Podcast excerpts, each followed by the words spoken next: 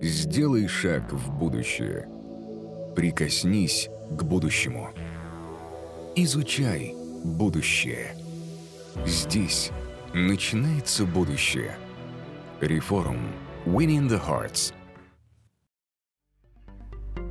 Видите выступление Олега Юсупова, сооснователя и гендиректора студии разработки визуальных решений Fidgetalism. Слово Phygitalism образовано от двух слов physical – физический и digital – цифровой.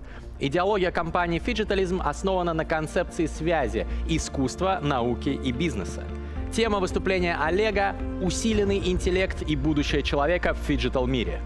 Усиленный интеллект — это синергия человека и машины.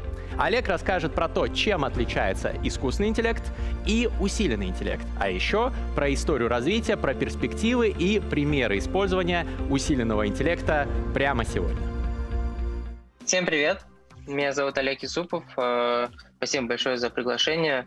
Надеюсь, сегодня будет всем интересно услышать про что такое усиленный интеллект. А, в первую очередь хочу представиться, э, рассказать, кто я. Меня зовут Олег Исупов, я генеральный директор компании «Фичитализм». Мы занимаемся с 2015 года разработками в области комп... дополненной виртуальной реальности, компьютерной графики и машинного обучения. На данный момент обладаем нескольким количеством международных наград э, за наше решение и э, развиваем свою магистрскую программу в Московском авиационном институте по теме как раз-таки дополненной виртуальной реальности и искусственного интеллекта. То есть э, обладаем таким достаточно широким взглядом на технологии и стараемся э, данный фундаментальный подход э, э пропагандировать и использовать в наших всех проектах. Вот. И когда мы реализуем эти проекты, я часто сталкиваюсь с тем, то, что, к сожалению, люди часто ну, не понимают, что такое phygital, не, не понимают, что такое будущее, а, в котором мы будем с вами жить, и уже как бы постепенно начинаем жить, вот, и не понимают, как, какое место человека в этом мире. Мы называем это phygital миром, то есть это сближение цифрового и физического. На более простом э, или на более техническом языке, если говорить, то сейчас происходит э, промышленная революция, а, индустрии 4.0, которым, базисом которой являются киберфизические системы. Это следующее поколение э, информационных систем. Это отдельная тема для доклада, но если вкратце, то а, наше взаимодействие человека и компьютера, оно переходит на новый этап. А, то есть, э, если раньше мы взаимодействовали через CLI интерфейс, это когда там у нас есть строка кода, программисты вводят туда и получают ответ, потом появились графические интерфейсы, которыми мы сейчас с вами пользуемся, это а, папки, мышки, рабочий стол а, и тому подобное – Э, то мы находимся на пороге, вот, когда надо по-новому. И в этом новом мире, по-новому взаимодействию нам нужны новые интерфейсы и, соответственно, с этим пересмотреть наш подход к интеллекту, с которым мы э, работаем. И начну с самого простого. Часто люди, э, когда думают про будущее человека, сравнивают э, э дум, боятся, там, говорят про э, техноутопию, говорят про то, что будет искусственный интеллект, Skynet, еще кто-то, который нас всех поработит и так далее. Тема моего всего доклада — это а, как раз рассказать про усиленный интеллект. Я, к сожалению, считаю, что недостаточно об этом многие люди действительно задумываются, и э, это пиарят все так или иначе. Крупные компании говорят в первую очередь про искусственный интеллект. Вот слева это искусственный интеллект, терминатор, да, то есть это как бы некоторый киборг, э, полностью роботизированная э, вещь без э, вмешать, ну как бы без вмешательства человека. А справа а, это железный человек, это а, усиленный интеллект. То есть, когда возможности человека, человеческого мозга, наших способностей, которые мы обладаем, сопряжены с технологиями. И именно технологии позволяют нам решать те задачи, которые мы там не можем. Ну, к примеру, как железный человек, там, летать, видеть какие-то голограммы, еще что-то и тому подобное. На более прикладном уровне, если говорить, то сейчас можно сказать о том, что есть вот э, искусственный интеллект, это self-driving, то есть это беспилотные автомобили, которые э, все больше сейчас начинают появляться в городе, и туда достаточно много денег инвестируют. И Drive Assistant системы, то есть это э, типа как Tesla, и, ну, понятное дело, там помимо Tesla все остальные автомобильные компании э, внедряют все большее количество систем, которые позволяют нам сделать все более качественным а, процесс а, вождения. И вот этот вопрос, где использовать искусственный интеллект, где усиленный интеллект, он до сих пор, на мой взгляд, является открытой, и речь идет не о том, то, что что-то из этого побеждает или и то, и другое, в общем, я имею место, э, считаю, что имеет место быть. Но однозначно я считаю, что это не значит, что а, человек а, в этом мире будущем будет заменен искусственным интеллектом. Чуть-чуть про историю. А, не буду углубляться слишком далеко, там, начиная от футуризма, авангарда, про теории коммуникации и тому подобное. Вкратце, если то первые в кибернетике идеи, мысли, которые появились, ну, как бы по сути, являлись прообразом интернета. Это Венневер Буш, да, который написал э, эссе некоторые, как мы можем мыслить, и это был на самом деле описан интернет, да, то есть э, там был описан аппарат Memex. Э, но главная идея была, суть э, этого устройства в том, чтобы улучшить нашу коммуникацию между собой и тем самым сделать более э, лучше взаимодействие с помощью некоторого дополнительного устройства.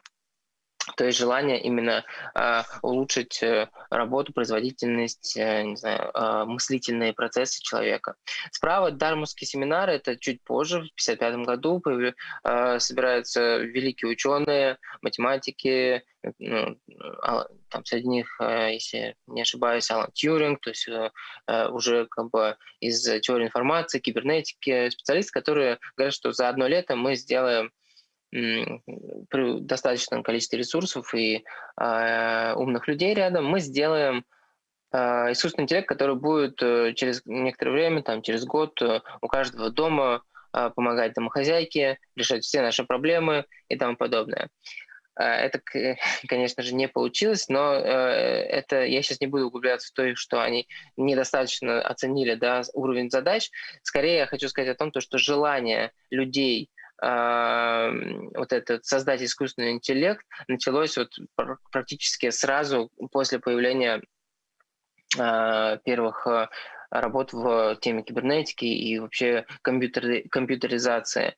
И, к сожалению, работы Дугласа Энгельбарда, который является, на мой взгляд, одним из первых э, специалистов, чуть, ну, чуть ли не родоначальным термином самого усиленный интеллект, э, остались с точки зрения прикладного они используются сейчас везде, с точки зрения э, идеи э, остались незамеченными. Ну, в, то, в том объеме, в котором могли бы быть. То есть э, он написал в 1962 году эссе э, э, «Усиленный интеллект», э, вот э, там, где он описывал как раз-таки, что значит компьютер для человека и как нам правильно с этим этим пользоваться. В 1968 году, то есть через 6 лет, он уже показывает прикладное, это так называемое видео мать всех, демо, это он в Стэнфорде показал э, устройство, э, нашу мышку, наш графический интерфейс э, и тому подобное, то опередив где-то лет на 25-30 вообще всю индустрию. Э, но с одной главной идеей о том, то, что мы с компьютером должны помогать друг другу решать а, те или иные задачи. Естественно, э, речь идет про творческие. Ну, на данный момент, на самом деле, это любые задачи, вот, но и я сегодня буду тоже там говорить про примеры именно из творческой индустрии, потому что у меня здесь больше опыта. Так вот, и это все развивалось, развивалось, э, и дошло до там, 1997 года. А, на тот момент великое столкновение, ну и до сих пор это остается великим историческим моментом, столкновение а, величайшего, одного из величайших а, шахматистов современности Гарри Каспарова, на тот момент чемпиона мира по шахматам, с компьютером, точнее искусственным интеллектом Deep Blue от IBM. Это было такое большое шоу, это интересная э, столкновений. На самом деле э, до, до этого там 20 э, лет где-то, ну, в этом диапазоне э, достаточно интенсивно шли эти э, сражения и тому подобное. Гарри Каспаров не раз выигрывал. Вот. Но именно 1997 года считается таким э, э, первой победой искусственного интеллекта над человеком в, э, в области, которая считалась всегда человеческой, то есть интеллект. Считалось то, что гроссмейстер, шахматы достаточно сложная игра, и если мы создадим э, компьютер, который будет побеждать человека в этой игре, то получается, что наши возможности в области абстрактного мышления, э, креатива, они достаточно ограничены, и там либо грубая сила, либо новые подходы будут э, это м- делать ненужным. Так вот, э, Э, победа Blue, да, действительно была. Это отдельная история, там есть отдельная даже книга на, насчет э, всего этого столкновения. Но я хочу заметить о том, что Гарри Каспаров э, очень до этого не один год работал над вопросом, что такое столкновение человека-машина, и достаточно серьезно к этому подходил, и незадолго до этого делал первые подходы, связанные с Advanced Chess, то есть усиленные шахматы, он так называл, вот, и суть была в том, то, чтобы а, рассмотреть, как человек и машина могут вместе взаимодействовать. И в данном случае, вот если посмотреть, сильный специалист плюс машина плюс слабые алгоритмы, это э, э, проигрывало в чемпионатах слабому специалисту, то есть там с той стороны гроссмейстер, с этой стороны любитель, машине той же самой, допустим, и сильным алгоритмам, то есть э, ну, как бы, э, мыслительному процессу, интеллекту некоторому в, автом, в компьютере, которые сильнее, чем у гроссмейстера. И это все было направлено на то, чтобы искать вот это взаимодействие. То есть не просто, что человек э, и машина, и как бы всегда это должно быть а человек плюс машина. Э, и это интересная мысль, потому что, к сожалению, опять же повторюсь, на данный момент, на мой взгляд, в современности мы отходим от этого понятия. Посмотрите на новости, посмотрите на э, развитие там в многих компаниях, э, да банально э, страхи многих, ну, как бы, так сказать, людей, которые, на мой взгляд, часто э, похожи на страхи лудитов о том, то, что нас заменят. Но так или иначе это всегда происходит, э, появляются новые рабочие места, умирают старые рабочие места. Когда появились э, автоматические лифты, стали не нужны лифтеры. Когда появились машины, стали не нужны э, там, э, упряжки и так далее. это прогресс, его не остановить, и это хорошо, но э, не надо рассматривать его в, в именно столкновении. Э, пример именно как, э, допустим, Apple, как одна из первых компаний в области э, компьютеров для э, персональных компьютеров, да, э, позиционировали первые рекламы. Они рассматривали компьютер э, как помощник, то есть как велосипед для мозга. Или справа картинка, это Дуглас Энгельбарт визуализировал то, как мы пользуемся на данный момент нашим инструментом. То есть, по сути, мы используем его, ну, вроде бы как правильно, но не оптимальным способом. Первый пример концеп, э, концепции усиленного интеллекта, синергии человека и машины, как ни странно, э, без компьютера даже. То есть здесь машина, да, я рассматриваю это в таком достаточно глобальном э, представлении. То есть это что-то, созданное нами, механизированное, компьютеризированное, но которое обладает эм, свойствами нам увеличивать наши возможности. Первым а, массовым использованием синергии человека-машины можно назвать э, конвейер от э, компании Ford, ну, то есть от Генри Форда. А, именно этот э, подход в начале 20 века, по, сути, положил с собой вторую промышленную революцию, да, то есть массовое производство. Именно благодаря этому мы живем сейчас в современном мире, где а, есть э, а, достаточно еды, достаточно а, продуктов питания и тому подобное. В чем суть была?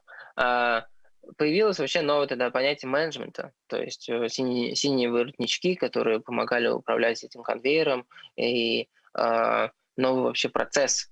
Это, это инновация на организационном уровне, на процессном уровне. И эта концепция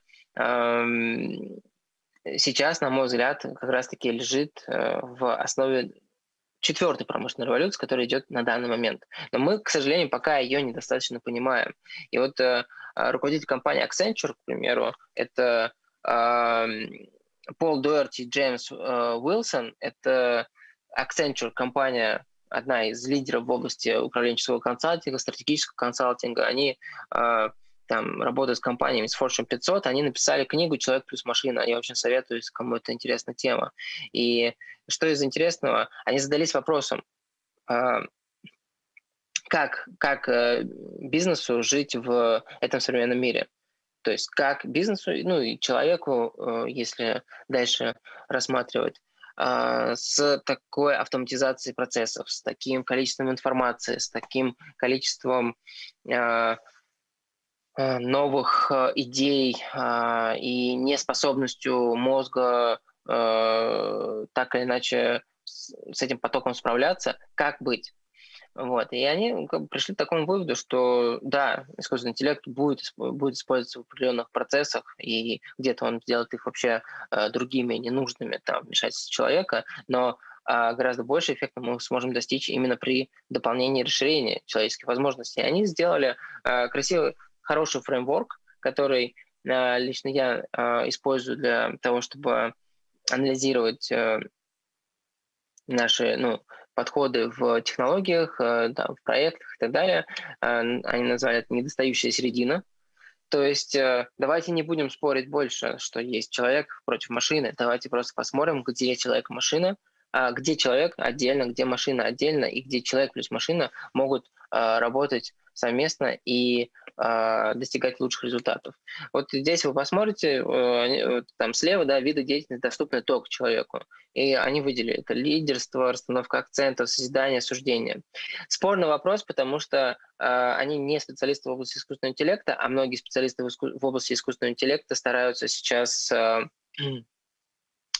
там тоже есть своя борьба, то есть есть некоторые э, специалисты в области искусственного интеллекта, которые э, говорят о том, то, что AGI — это э, концепция, э, как-то правильно, э, ну, в общем, искусственный интеллект, который э, полностью сопоставим с человеком, возможно. Мое личное мнение нет, и как бы тут я исхожу из того, что и авторы книги, авторы этой, этого фреймворка, они исходят из того, что это э, невозможно, и вот эти есть определенные качества, когнитивные, э, креативные и так далее, которые э, остаются только на стороне человека. Справа выполнение операций, да, выполнение повторяющихся операций, прогнозирование, адаптации. И там, на самом деле, достаточно очень большое количество. Глупо спорить с тем, то, что человек э, бежит быстрее Феррари или там быстрее самолета, да, э, глупо рассчитывать на то, что мы там, не знаю, быстрее лошади даже, да, то есть какие-то такие вот э, вещи, которые чисто как факт мы воспринимаем, и компьютер действительно э, с точки зрения вычислительной мощности намного быстрее, чем наш мозг, и это не хорошо, не плохо, это просто факт. И вот есть э, между ними э, смешанные виды деятельности, где люди дополняют машин, и наоборот, где искусственный интеллект наделяет людей сверхспособностями. Я сейчас перейду к э, примерам, но э, просто там либо сделать скрин, либо потом отдельно посмотреть про эту концепцию. Это очень интересно. Вот и как раз я хочу перейти к примерам в области, которые, э, с которыми мы сталкиваемся и работаем в контексте творчества. Э, мы как я повторюсь, работаем с дополненной виртуальной реальностью, компьютерной графикой, искусственным интеллектом э, в области машинного обучения. И э, конкретно мы работаем на Unity там, 3D-движке. Это реалтаймовский 3D-движок игровой, можно сказать. И э, есть программисты, которые работают, ну, там, пишут код. Вот. Конкретно слева это такой подход, который мы, к сожалению, пока еще не внедрили именно на уровне процессов, но э, я к тому, что какие тренды, да, то есть к этому идет отрасль вообще. Это AI generated э, код. То есть, когда мы э, скрипты, да, то есть э, код это текст с определенными правилами в зависимости от языка, которые как бы э, могут быть э, понятны э, компьютеру. И когда мы пишем какой-то скрипт новый, мог, э, компьютер может не придумывать э, идеальную архитектуру, идеальную схему того, как должны данные в, в это, э, совмещаться. А, он может не придумывать, там, не знаю, оптимизацию какую-то, но он может, когда вы пишете какой-то скрипт, вам помогать дополнять и предлагать, как это сделать по-другому. Это вот отдельный подход. Либо вот справа это sketch to image, это мне наиболее нравятся примеры, которые, на мой взгляд, помогают демократизировать э, творчество современном. А слева это вы просто пишете, рисуете некоторый скетч, э, в данном случае в компьютере, вот, но есть отдельный пример, где это можно и на листках бумаги делать. Справа компьютерная э, нейронная сеть э, авто, э, на основе большого датасета э, изображений дорисовывает, что вы в скетче хотели передать.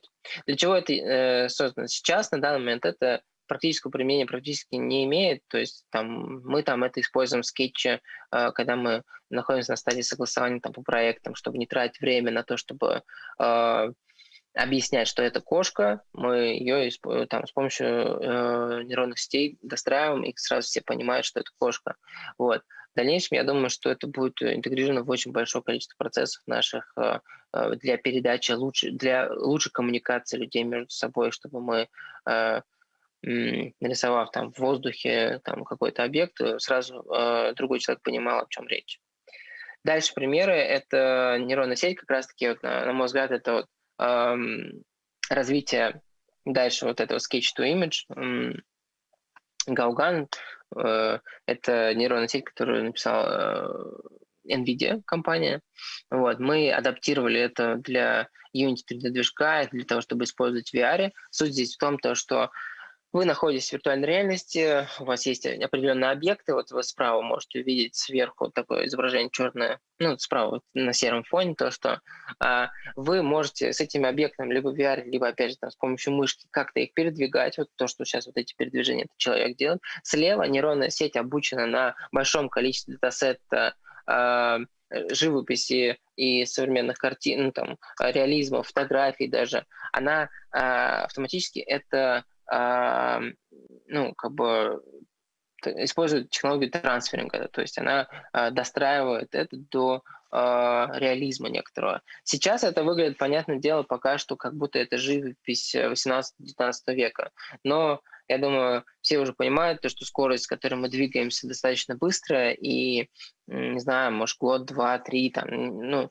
не имеет значения, сколько лет, э, но это в таком диапазоне а, прогнозируемым, а, может давать результаты намного лучше. И тем самым а, мы не тратим время на ручную работу. Обычно сейчас, чтобы довести вот это справа картину человека до, до там, крутой графики, которую мы смотрим в кино, мы используем очень большое количество ручного труда, мы используем большое количество там, текстур дополнительно, еще чего-то это все сможет упростить э, нейронная сеть.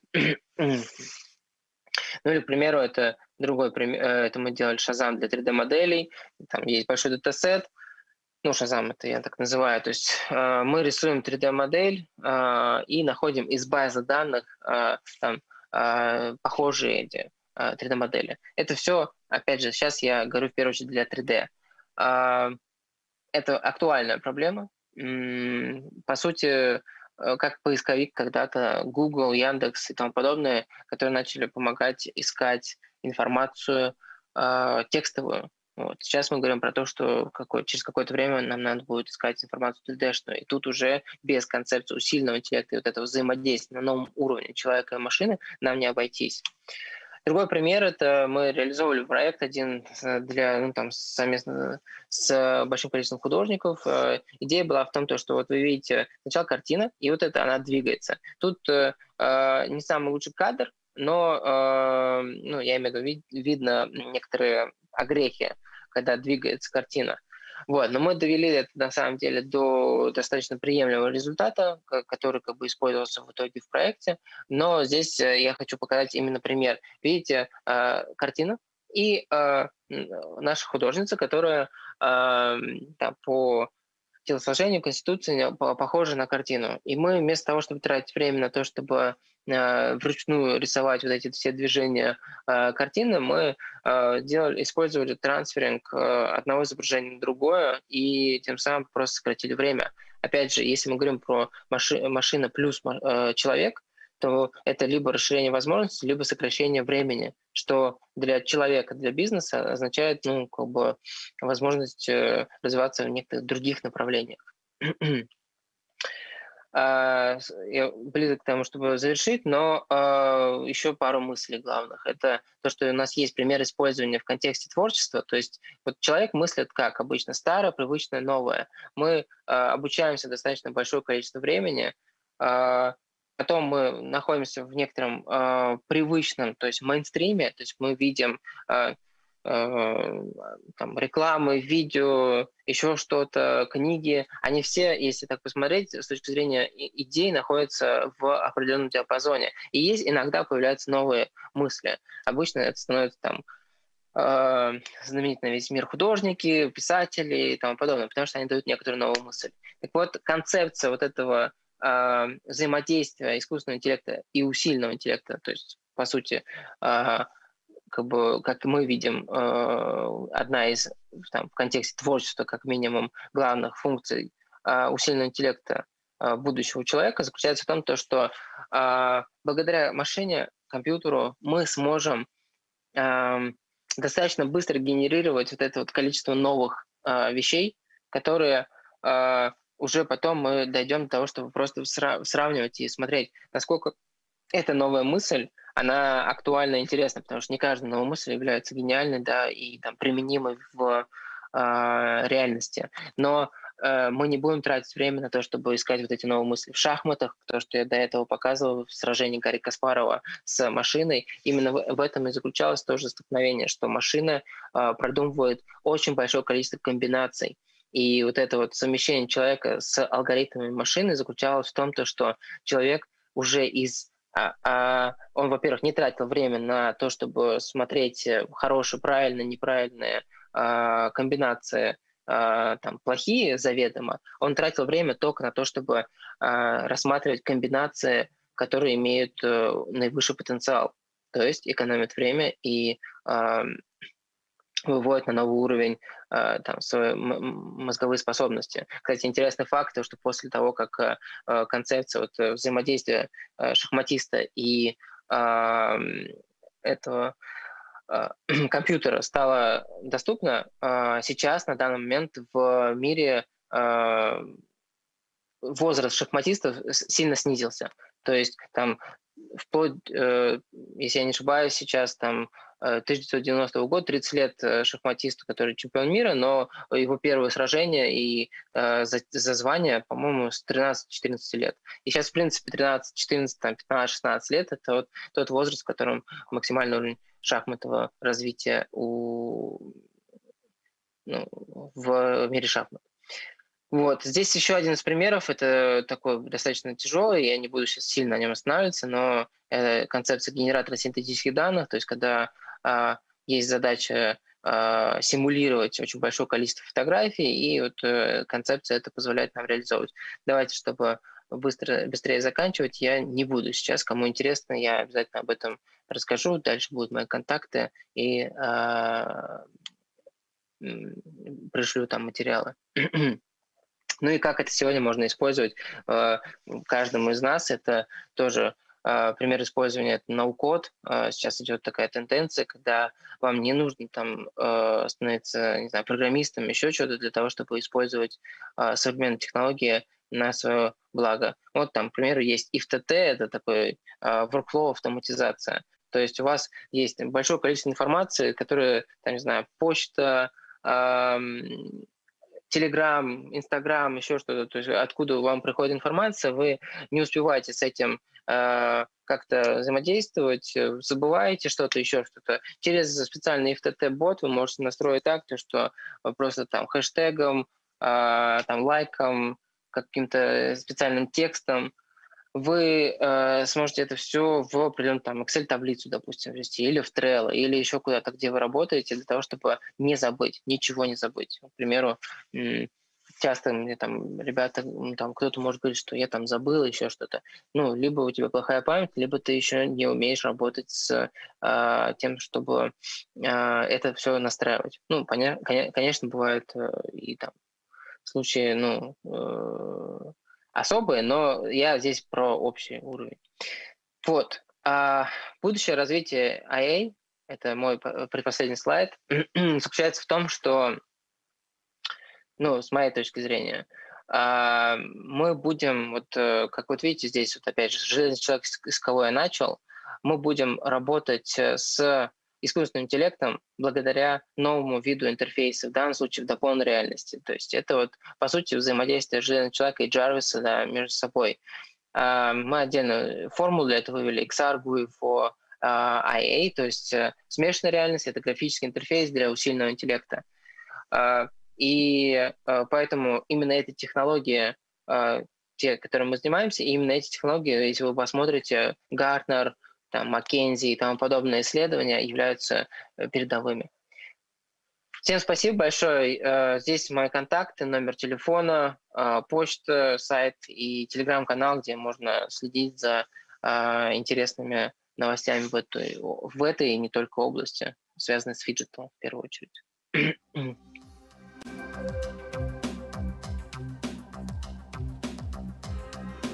Олег, спасибо большое за ваше выступление. Как сам шахматист в прошлом, очень порадовался примером из шахмат. И действительно, когда 15 или 20 лет назад я учился шахматам, только начинали внедряться в обучение компьютера и искусственный интеллект. А сейчас все молодые гроссмейстеры, которые сейчас действительно в 14-15 лет становятся уже гроссмейстерами, а кто-то даже в 12-13, они работают в связке, в тандеме с искусственным интеллектом. Это отличный пример как раз такого аугментированного интеллекта. А у меня вопрос про достаточно хайповый проект Илона Маска. Neuralink, э, про который, ну, наверняка многие думают. Я, например, вперв... когда услышал тему вашего выступления, сразу подумал про Neuralink. Действительно, это попытка в будущем, может быть, усилить свой интеллект с помощью внедрения того или иного чипа.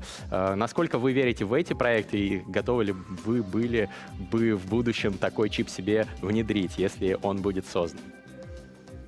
Сложный, сложный вопрос, потому что лично с моей точки зрения, и вот э, компания, да, вот я, мы называем phygital, то есть Phygitalism, и от слова phygital, то есть физи- физическое и цифровое.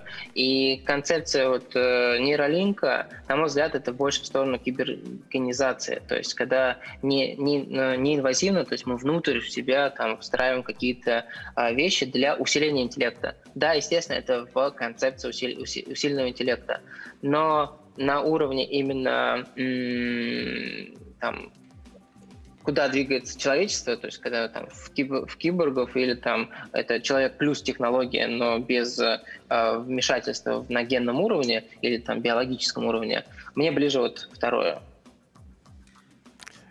Спасибо за ответ. У нас есть еще вопросы от аудитории. Первый вопрос. Как вы думаете, заменят ли машины людей на 80-90%? И если да, то когда?